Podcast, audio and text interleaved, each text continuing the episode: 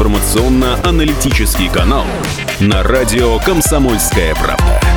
Главное вовремя. Это радио «Комсомольская правда», 92,3 FM, Екатеринбург, 96,6 Нижний Тагил, 89,5 город Серов. А, друзья, 8 часов да, 33 минуты в Екатеринбурге сейчас. Ну и, как обещал, а, сейчас интервью с Олегом Куваевым, российским мультипликатором, создателем той самой Масяни, ну и помимо Масяни много чего еще. Олег, э, здрасте, во-первых, расскажите, пожалуйста, фестиваль кинопробы, вы для него приехали, э, на фестиваль приехали для чего? Что-то представляете здесь, смотреть, показывать, что? Мне было предложено... Здравствуйте, во-первых, все. Здравствуйте, господа слушатели. Меня зовут Олег Куваев. Я очень рад, что я сюда попал. На фестиваль кинопробы меня пригласили, чтобы я провел некий мастер-класс, потому что здесь фестиваль такой. Чем он, кстати, мне очень нравится, то, что здесь именно очень много начинающих кинематографистов, то есть они помогают людям вставать на ноги немножко. Потому что остальные все фестивали, они в основном, когда монстры тусуются между собой, там, бухают где-то там в углу, там, типа, и, может, какие-то проекты новые придумывают. Так что в этом цель обычных фестивалей. А здесь фестиваль фестиваль как раз именно во многом ориентирован на то, чтобы поднимать молодых ребят и вставать им на ноги. А это же самое сложное, на самом деле, в этом бизнесе, именно встать первый раз на лыжи. Это трудно, поэтому этим он очень хорош. Вот, поэтому сюда очень много приглашают разнообразных людей, чтобы они провели мастер-классы и рассказали ТТТ, 5 10 Я рассказываю, естественно, про анимацию, потому что это то, чем я занимаюсь, меня для этого позвали. Единственное, что я сказал, что я не буду делать просто такой скучный мастер-класс, во-первых, я вообще, в принципе, не люблю ничего скучного, а сделаю такой стендап такой на эту тему, то есть я буду рассказывать про анимацию, про мульты, как их делают, какие подводные камни, что там происходит, какие безобразия постоянно с человеком сталкиваешься. И все это, естественно, с комической точки зрения, потому что это комическое такое прикольное отношение к этому делу, оно помогает относиться к этому легче, не думать, что там на тебя обрушится прям весь мир, и что ты будешь тянуть этот сизифов камень. Нет, давайте легче к этому относиться, тем более, что анимация это такая штука, в общем, легкая и веселая, она должна быть такой, то есть. И существуют, конечно, там всякие Нарштейны, там, которые Шанель снимают, вот такое мрачное, но вообще-то, по большей части, анимация это что-то, то, что тебя поддерживает в морально хорошо и делает легко и весело. Поэтому я в таком, в таком стиле и рассказывать буду про вот такие, про то, что, э, что такое анимация и как она происходит, как весь этот процесс, как все это, как там все варится, как, вся, как это, как там каша, какой там мир внутри. И буду рассказывать об этом легко, просто и понятно. Масяня сейчас могло бы появиться? Я имею в виду, что я понимаю, что сейчас она существует в той или иной форме, а появиться именно могла бы сейчас? Появиться в смысле вот в живом виде, да? Не, не, нет, нет, нет. Я имею в виду, как, как не знаю, это принято сейчас говорить, как продукт, как явление. Ну, во-первых, как продукт, как явление, она до сих пор существует, конечно, не в таком как бы пике, как было это в начале 2000-х, но это совершенно нормально. Естественно, она может появиться, она постоянно... Мне немножко трудно ответить на этот вопрос, потому что Масянин для меня это как бы живой человек. Это, я с ней живу уже 18 лет, поэтому для меня это абсолютно живой, реальный человек. Это мое немножко альтер-эго, с одной стороны, а с другой стороны, сам к себе ты относишься немножко так, странное существо. Ты сам для себя это странное существо. Других людей ты воспринимаешь как объекты, а сам для себя ты вот, э, э, и всем известно, что, допустим, голос человека, когда он слышит первый раз записанным, это очень выглядит странно. И также смотришься на видеозаписи, тоже выглядит странно. И думаешь, что за козел? Вот, поэтому у меня к Масяне тоже такое странное отношение, поэтому я не могу ее воспринимать, как люди ее обычно снаружи понимают. Для меня это альтер эго, второе я, которое я делаю уже очень давно, давно с ней живу, даже больше, чем со своей женой. У нас не такие очень терки, такие постоянно своеобразные, поэтому я не могу сказать. Но как продукт, как явление, естественно. Кстати, мы скоро опять ну, появляемся на телевизоре, вот, дождь нас берет сейчас, и э, еще там каналы. Так что как бы мы живем вообще вполне себе ярко до сих пор. Конечно, я понимаю, что это не тот пик, но не дай бог, бог он продлился бы долго, это было бы вообще труба, потому что то, что было в начале 2000 это было ненормальное явление, конечно. Ну, как бы начало 2000-х вообще, в принципе, было ненормальным явлением. Это было, да, очень много всего появлялось, а, была очень бурная жизнь. Очень хорошее было время, действительно, начало 2000-х. И поэтому Масянин до сих пор отчасти там живет. Ну, я-то хотел больше спросить, знаете, потому что интернет с начала 2000-х претерпел такое количество изменений, да? Вы уже говорили о том, что раньше это был изначально текст, потом появился флеш, потом появился звук, потом появилось видео, да? Сейчас все в перемешку. Социальные сети, опять же, их тогда не было в, в начале 2000-х. Вот э, в нынешнем, я не знаю, если бы вы начинали делать Масяни сейчас, как бы это было? Интересный вопрос, на самом деле. Вопрос, конечно, интересный. А это Державин, по-моему, был время. Вот, вот люди мемы делали. Вот, нет, сейчас она, конечно, могла бы появиться. Ну, честно говоря, допустим, я вот сейчас живу в Израиле, я очень рад, что я живу в Израиле, на самом деле, в этом отношении, потому если бы Масяня появилась сейчас, наверное, это было бы не столь веселым явлением. Вот я, к сожалению, вынужден признать, Сейчас не столь веселое время, как начало 2000-х, сейчас все немножечко сурово. Очень много суровых моментов, так скажем, сформулируем. Поэтому, наверное, было бы больше политики, чего я не делаю, слава богу, потому что начал делать в 2000-х, так и продолжаю в том же духе. А сейчас бы, наверное, было бы что-нибудь, и мне бы очень это не понравилось. То есть очень хорошо, что она не сейчас появляется, потому что сейчас немножечко больше пропитаны политикой все общество, и все, и интернет гораздо гораздо больше. Э, хочется сказать слово «срач». На радио, наверное, нельзя, не знаю. Уже можно. Уже можно. Ну, вот, вот сплошной срач, вот что, что сейчас происходит в интернете. Если раньше там было больше приколистов в интернете, а сейчас публика уже немножко другая и больше вот этого негатива, да. Хотя, может быть, как раз Масяне больше бы нужна была бы сейчас, потому что уж слишком люди напрягаются как-то, по-моему. Ну, смотрите, сейчас вообще, кстати, в интернете, вообще во всех медиа эпоха каких запретов. Запретить то, запретить это. Здесь, значит, призывы к тому, к, к этому и так далее, и так далее. Масяне, насколько я помню, э, с друзьями не чурались выпить хорошенько, да. Была серия, по-моему, про наркотики, что, мне кажется, сейчас бы просто закидали, не знаю, тухлыми овощами. А, я в этом плане. Как вы, кстати, относитесь к этим самым запретам? Это пройдет когда-нибудь? Это пройдет, конечно, пройдет. Это просто вот э, как маятник, да, вот колебания. Вот был сначала э, советский э, эпоха, да, потом в другую сторону качнули 90-е, полная свобода, включая как бы от закона, потом опять в другую сторону, потом опять в другую. То есть это нормальный физический закон колебания. То есть вот если 2000-е начале были такие свободным временем, то потом наступила эпоха, естественно, запретов, потому что а наше общество, оно вообще очень инертно. Оно очень инертно, оно не, не, не может вот так вот динамично развиваться, оно как бы имеет за собой большой хвост тяжелый, хотя бы в качестве вот СССР, да, и имея этот такой сзади такой большой свинцовый хвост, очень трудно передвигаться. Если представить себе такое животное с большим таким гигантским свинцовым хвостом, ну далеко ли оно убежит. Вот, поэтому такие колебания происходят. И сейчас, да, просто откат такой пошел, э, по-моему, естественным образом. Конечно, мне это, это печальное зрелище, как бы хочется, чтобы все жили легко, просто, не напрягали друг друга никак. Это как, как в узкой компании люди да, стараются друг друга не напрягать. Так неплохо бы и по-большому, что называется. Вот. Не очень хорошо говорить по-большому, но это иногда выглядит именно так. Слишком... Все, все поняли. Да, слишком уж мы напрягаемся по-большому. Расслабьтесь, в конце концов, хватит друг друга напрягать. Одни пусть не делают, а другие пусть не слишком не запрещают, потому что это все порождает только большое напряжение в обществе. Его нужно снимать, его нужно расслабляться немножко, на мой взгляд. Слушайте, а если э, немножко, опять же, в историю посмотреть, как появлялась Масяня? Потому что, э, я скажу честно, одна для, из, для меня из таких вот существенных классных серий, которые я смотрел, это про радио. Мы ржали, потому что, я честно скажу, мы ржали, потому что это было один в один по тому, как мы работали тогда. Вот прямо один в один. Как это удалось не знаю, подмечать. Это, потому что многие серии Масяня сделаны действительно по реальным как бы, случаям, происходившим, происходившим в жизни. То есть, э, как я все это начиналось, это просто, э, я же не делал, не, вот есть, у меня есть параллельный проект «Смешарики», это вот, э, у, меня, у меня одноклассница там работала, и они были у нас прямо напротив, и мы как бы как два проекта вот совершенно противоположные развивались. Они делали все правильно, все, только у них был продюсер, у них были инвесторы, у них был план, у них все. А у меня был, наоборот, полный бардак, полная фигня, полный как бы ничего, ни, никаких ни планов, ни, ни, ничего, ни, ни качества, ни, ничего вообще. То есть полная как бы, анархия полная.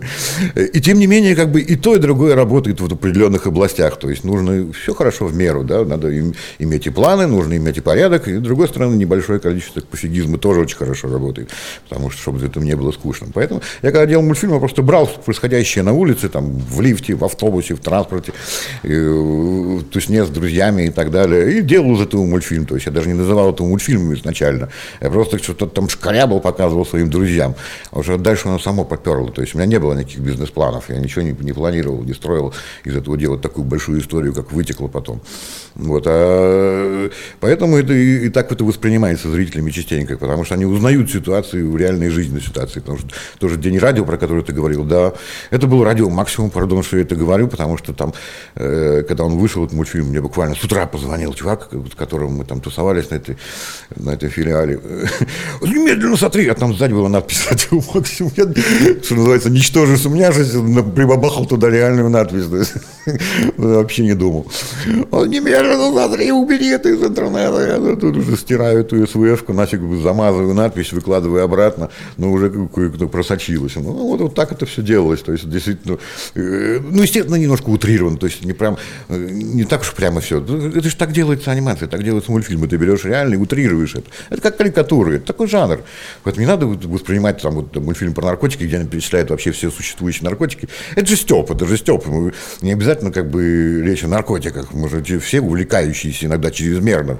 Э, тем, пятым, десятым, одни там э, слишком фанатеют над играми, другие слишком фанатеют над алкоголем, третьи еще над чем-то. И вот, э, вот об этом мультфильм на самом деле, а вовсе не про наркотики таковые. Поэтому это и воспринимается нормально, несмотря на то, что тема сейчас уже, конечно, не прокатила бы. Но тогда это было хорошо и нормально, потому что все понимали, что речь не об этом на самом деле, а речь о слишком чрезмерном увлечении чем-то. Масяня э, была одним из, наверное, первых таких продуктов, которые сперли. Да, я имею в виду авторских прав, пиратство и так далее. Вы как к этому отнеслись, как относитесь до сих пор? Какой очевидный вопрос. Не, ну, ну смотрите, я, я, я, я поясню вопрос, потому что, с одной стороны, если сперли, значит, стало мега популярным. Ну, во-первых, как бы в России в то время перли вообще все, что плохо лежит, и то, что хорошо лежит, и то, что вообще лежит. На тот момент э, с пиратством было совсем хреново, естественно. Перли меня просто, я просто мастер потому, как, э, не знаю, как это выразить в русском языке, как бы страдательный залог. Э, по копированию, да? По, потому как вас скопировали. Я имею в виду по копированию, про то, что у меня много воровали, да, вот как бы страдательный залог выразить. Не хватает некоторых возможностей возможностей. Мастер, потому что у меня воровали все то есть, массово просто, массово. То есть я выходил на улицу из студии, и там просто на каждом углу продавались и сувениры, и кассеты, и футболки, и все-все-все на свете. То есть это такой массовый... Я столько денег потерял. Вот если сейчас как бы вот с точки зрения моей жены посмотреть какой же ты идиот! Сколько ты денег потерял тогда? Вот. А я был такой идеалист, я не использовал ее коммерчески в течение лет 6-7 вообще как бы. На самом деле я как бы считал, что надо нагнетать, потом, может быть, будем как-нибудь использовать. Но вот в результате как бы все другие как бы это делали, а не я. Так что это было неправильно, это было неправильно. Но в то же время тогда закон действительно о копирайте не позволял нормально работать в этой области совсем, да и не было таких. Никто тогда не работал на легальном поле, потому что невозможно было там, снять фильм, вот тут же, естественно, копировали на кассетах миллионнократно, и никто никаких отчислений не платил. То есть это была, конечно, совершенно вопиющая ситуация. И глядя из сегодняшнего дня, это, в общем, даже комично, насколько полное воровство вот в этой области копирайт, это просто, просто такой карман не просто с дырой, а просто отсутствующий карман. Вот у тебя вот джинсы, а мне такая большая дыра наружу. Ты туда что-то кладешь, и там внизу куча народа, которые эту монетки все расхватывают. Я напомню, что это интервью с Олегом Куваевым, создателем Масяни и российским мультипликатором. Мы продолжим после блока рекламы на радио «Комсомольская правда». Оставайтесь с нами. Утренний информационно-аналитический канал на радио «Комсомольская правда». Главное вовремя. Это радио «Комсомольская правда», и напомню, что наш гость сегодня Олег Куваев, создатель Масяни, российский мультипликатор, и мы говорили до рекламы о том, как воруют авторские права и тот самый э, созданный контент. Вы понимаете, что если бы вы, например, там, не знаю, в Америке или в Европе это начали, вы бы сейчас, ну, если не миллиардером, то миллионером были точно. Ну, поэтому я про жену заговорил, потому что она, конечно, понимает, да. Я, естественно, как художник должен быть выше этого. И я, естественно, стараюсь быть выше этого, поэтому я как бы не жалею о потерянных миллионах миллионах. И хрен-то с ними, потому что деньги вообще портят человека, это естественно известно. Не, не может быть. Я не видел ни одного нормального человека, у которого много денег, и он нормальный человек. Вот, не, не видел. Вот я вот много очень видел разнообразных миллионеров, там, богатеев, там, толстопузых разнообразных. Они почти никак, вот это портит человека страшно, психологию портит страшно. Не бывает нормальных людей. То есть они иногда пытаются быть нормальными, но все равно просвечивают, что вот и, и люди их видят как человек-кошелек, и они сами это понимают, и это действует на психологию, то есть на отношения с людьми, то он также становится социопатами такими, то есть, и это понятно, то есть это нормальный естественный процесс, в этом нет ничего э, психопатичного, действительно люди, поэтому хорошо, может быть, что у меня их не было, именно поэтому Мачань до сих пор выходит. Вы сейчас живете, живете в Израиле на постоянной основе. Как так вышло? Вышло так хорошо, потому что у меня жена израильтянка, это очень удобно оказалось. То есть меня в Израиль взяли, потому что у меня дети евреи. Понятно. Так. так тоже можно, оказывается. То есть берут, если у тебя присмотри к своим детям. Мало ли там, посмотри, там что нам, они так себя ведут. Может, у тебя дети вдруг евреи, отлично, я возьму в теплую страну. Не, на самом деле сейчас мир так э, уже стал таким маленьким, да, таким вот космополитичным. То есть э, все борются с космополизмом, а на самом деле бесполезно с этим бороться. Бесполезно. Это так история живет человеческая. Э, как коммуникации наши вдруг стали такие тесные. Вот подумать, вот ты можешь в любой момент, вот прямо сейчас я могу взять и поговорить с любым другим человеком на планете. Фактически можно, то есть найти его контакты где-то там несложно и поговорить с ним. То есть любой человек в любой момент времени может поговорить с любым. Вот это если смотреть из каких-нибудь там 80-х, 90-х, это же чудеса. Просто чудеса. Вот, вот наш мир, как бы он стал такой маленький в результате именно развития технологий. Бесполезно с этим бороться. Вы можете пытаться запираться, делать там изолированные общины какие-то, но все равно со временем рассосется. Не, бесполезно это биться головой об стену, убиваться об стену. Не надо. Надо к этому пристраиваться, нужно жить. Надо понимать, что на данный момент, в общем, совершенно не важно, где человек живет, где он находится физически. Ты можешь с ним всегда поговорить, ты можешь с ним пообщаться, можешь найти язык. Еще немножко, и скоро мы языковой барьер преодолеем совсем. Уже сейчас уже есть наработки, а когда появится искусственный интеллект, это вообще станет легко. То есть ты можешь даже общаться с каким-нибудь папуасом, запросто не, не думать о том, что у вас разные языки. Это тоже уже скоро произойдет. То есть все идет к тому, что мир, как бы, да, он... Именно поэтому очень много конфликтов сейчас, потому что это как вот атомная теория, да, когда частицы сталкиваются, но ничего не поделаешь, они сталкиваются, они становятся ближе, материя сжимается. Вот. Они конфликтуют, но они постепенно все равно притираются. Да, если глядя на это вот сверху немножко, надо понимать, что мы к этому идем, и не надо писать против ветра. Про взгляд сверху, вернее, про взгляд со стороны. Э, живя в Израиле, смотрите, наверное, не знаю, за тем, что происходит в России сейчас. Как это выглядит оттуда? Оттуда это выглядит, да, как вот такой большой откат, естественно, оттуда это выглядит. Естественно, меня печаль, с другой стороны, радуется, что я не здесь. Ну, я радуюсь, да, потому что мне, я бы очень переживал. я бы очень брал бы близко к сердцу, наверное. А сейчас я немножечко могу к этому относиться так немножко со стороны легко. И для художника это очень хорошо, когда он может так относиться, а не брать так близко к сердцу, переживать, ой, ой, что-то мне там не нравится, как, как же так, там, ой. И, естественно, это как бы вгоняет человека в депресняк иногда. Вот и я вижу ну, моих друзей, которые многие здесь, и э, многие, к сожалению, да, разъехались, и люди рассеиваются по миру. А, и многие остались, у них, да, вот они такие печальные, более печальные стали, чем раньше были. Вот если просто посмотреть, так, даже с медицинской точки зрения, они стали более печальными. Они раньше были печальными, но по другой причине. Раньше они были печальными, потому что вот дождь идет, потому что снег, потому что денег нет. Вот обычные, нормальные причины человеческие. А сейчас они печальные, потому что вот новость пошла, там опять посадили кого-то рэпера. Вот они поэтому печальные. Это не, не нормальная причина для печали. Человек должен печалиться, потому что у него денег нет. Вот это нормальная причина. Потому что он с женой посрался. Вот это нормальная причина печалиться. А то, что он печалится из-за того, что опять что-то там разогнали, а, ну, это ненормальная причина. Не должно быть этого. Это должно быть нормальное. То есть э, политика это должно быть обычной бухгалтерской работой. Вот что такое политика должна быть. Это человек, который выполняет нормальную функцию как бухгалтер, он считает деньги. Политик, он э, должен как бы выстраивать политику страны, поведение, все такое. И это должно быть нормальной как бы, математической работой, которая, как бы, он сделал что-то не то, его меняют. Это все должно быть скучным и нормальным э, явлением, которое не должно людей вообще интересовать. Вот если в стране людей политика не интересует, это значит все в порядке с ней. А если они печалятся из-за этого, о, там, в интернете там, обсуждают, о, срутся постоянно, это значит, что не в порядке, не так должно быть. Вот это мне немножечко не нравится, но нравится, что я не в этом. Я могу делать веселые, хорошие мультфильмы. И, по-моему, если бы я сейчас решил вернуться в Питер, мне бы люди сказали, иди отсюда. Нам так хорошо было, что ты оттуда вещал что-то веселое, хорошее и приятное. Иди оттуда дальше сделай мультфильм. Что приперся сюда? Слушайте, ну не могу не спросить все-таки. Вы слышали, наверное, про этот самый конфликт. Э, ну, тоже как бы общество бурлит по этому поводу. У нас местная чиновница одна сказала, что, э, ну, как бы, да, понятно, фраза вырвана из контекста, но тем не менее, государство вам ничего не должно, и вас никто не просил рожать. А как бы к этому в Израиле, например, отнеслись? И как это выглядит оттуда?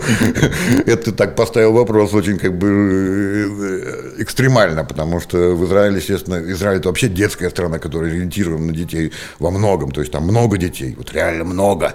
Ты, кстати, приезжаешь, когда вот там в Москву, в Питер, ой, я в Питер приезжаю, да, там же большущий игрушечный магазин, там куча игрушек. И ходит какой-то один несчастный ребенок такой, э, нет, не хочу, нет, не хочу, капризный, как, как скотина. Вот его бы, где как раз наоборот, игрушек мало, а детей дохренища. Вот его бы туда. Поэтому там вот в Израиле эта фраза, конечно, бы просто убила политика нахрен бы сразу. Это как бы как раз самая неуместная страна для такой фразы. Лучше эту фразу поместить куда-нибудь в Германию, вот там бы, там бы были бы обсуждения, были бы, может быть, какие-то дискуссии по этому поводу. В Израиле бы просто сразу такую политику выкинули, потому что против детей никак нельзя. Потому что дети это будущее, это основа, это все, там, дети это все. Для израильтянина дети это все. То есть это страна, которая ориентирована на детей. Поэтому, в общем, я ну, поехал туда размножаться. А, а как, кстати, живется? Израиль же в состоянии такой перманентной войны находится, да, э, там постоянно, и по перманентному военного положения фактически. Сирия, опять же, недалеко. Как с этим живут там? Ну, вообще-то, как бы Россия тоже страна, воюющая последние 20 лет, вот если так э, со стороны посмотреть, да, то есть мы это все называем какими-то местными конфликтами, а по большому счету, а у нас тоже местные конфликты. На самом деле Израиль и Россия находятся в одинаковой ситуации в этом смысле. Просто Израиль меньше, и у нас ракеты долетают дальше. И быстрее. И быстрее, да, поскольку маленькая страна, а Россия большая страна. Если там в Чечне какая-то заварушка, то до Москвы совсем не долетает, даже информация толком не долетает, то есть совсем далеко. Большая страна. А у нас маленькая, поэтому у нас все долетает. А в принципе, на самом деле, ситуация вот в этом плане, она практически одинаковая. То есть э, я как бы переехал в Израиль, ничего не поменял. То есть я приехал в Израиль, тогда как раз шла война в Чечне, да, а тут приезжаешь, а там война в Газе, примерно такого же плана, примерно такая же непонятная. То есть, в принципе, ситуация ничем не поменялась. А вообще, в принципе, в Израиле к этому относится легко. Это, на самом деле, держит как бы страну в тонусе, во-первых, постоянном тонусе. У нас как бы хорошая армия, у нас хорошая... То есть, вот реально, без пропаганды, реально хорошая.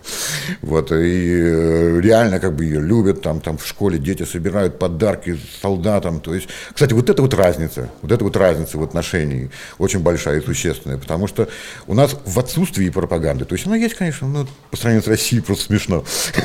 Вот, э, там как бы отношение как бы к своей армии, к своим солдатам, вот не к политикам, а именно к своим ребятам, которые служат. Вот оно как бы очень-очень хорошее и доброе. Там, когда последний был какой-то конфликт в Газе, там понаехали, короче, пиццерии понаехали, понавезли пиццы, бесплатные солдаты ждут их, пока они вылезут из этой газы, с пиццей горячей ждут. Вот так, вот такой иллюстрация отношений, да.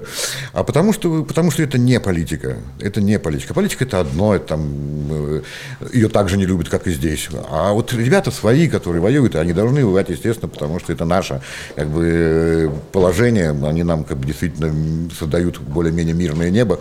Вот, поэтому у них отношение такое, как к людям, как свои. Это свои дети, опять же, это, это проистекает из отношения к детям, на самом деле. Это такие же дети, чуть подросшие, которые пошли в армию, и к ним по-прежнему относятся как к детям. Я слишком развил эту телегу, давай закругли ее как-нибудь. Хорошо, э, последний, наверное, на сегодня вопрос. Вот смотрите, сейчас очень много, опять же, возвращаясь к теме детства, очень много взрослых говорят о воспитании детей, причем на медиа, разном медиаконтенте, будем его так называть, очень очень, э, очень, так сказать, общо. Но, тем не менее, кто-то говорит, надо воспитывать на советских мультиках, кто-то говорит, нет, есть обучающие мультики. На Масяне или чем-то подобном можно было бы детей воспитывать? Можно, как ни странно, можно, на самом деле, потому что сейчас очень трудно что-либо прятать стало от детей. Вот э, вся предыдущая практика воспитания говорит, была основана на том, что от детей все прятали прятали от них секс, прятали от них преступность, прятали от них э, политику, наркотики, все прятали. То есть их им создавали такой купол, идеальный мир, в котором они росли. В какой-то момент мы тебе расскажем, что Дед Мороза нет. К сожалению, сейчас уже трудно от них что-либо прятать, они все это видят. И даже несмотря на все фильтры в интернете, они все видят. Поэтому настало время, наконец, им объяснить, просто объяснить, что такое секс, что такое наркотики, и, и уже как бы именно в тот момент, когда они начинают интересоваться. Просто взять и объяснить, а почему нет действительно, почему надо секс от детей прятать? В этом нет ничего криминального, вот нет ничего преступного. Это как бы нормальная часть биологической составляющей жизни. Зачем нужно прятать? Я до сих пор не понимаю. Это Человеческий кайф, это человеческая жизнь, это, это откуда они появились, это нормальная человеческая биология. Это все равно, что как бы прятать от детей, что у людей есть нос. Не показывать, все ходят, закрывают нос. Нет, нет, нельзя. Ну почему? Зачем? Надо просто объяснить им, что да, есть преступность, да, есть как бы некоторые люди как бы пытаются уйти от жизни путем химических влияний разнообразных. Есть, да, э, секс, и на нем базируются многие человеческие отношения. Не надо делать из детей идиотов. Они способны понять. Это люди тоже. Это тоже люди. Взрослые. Это увеличенный вариант детей просто. Надо его просто объяснить их языком, их детским языком, в конце концов, просто объяснить все вещи, которые происходят в взрослом мире. По-моему, это очевидно. Напомню, что это Олег Куваев, создатель Масяни и российский мультипликатор. Это радио «Комсомольская правда». С вами Павел Филиппов. Оставайтесь с нами. Утренний информационно-аналитический канал на радио «Комсомольская правда». Главное вовремя.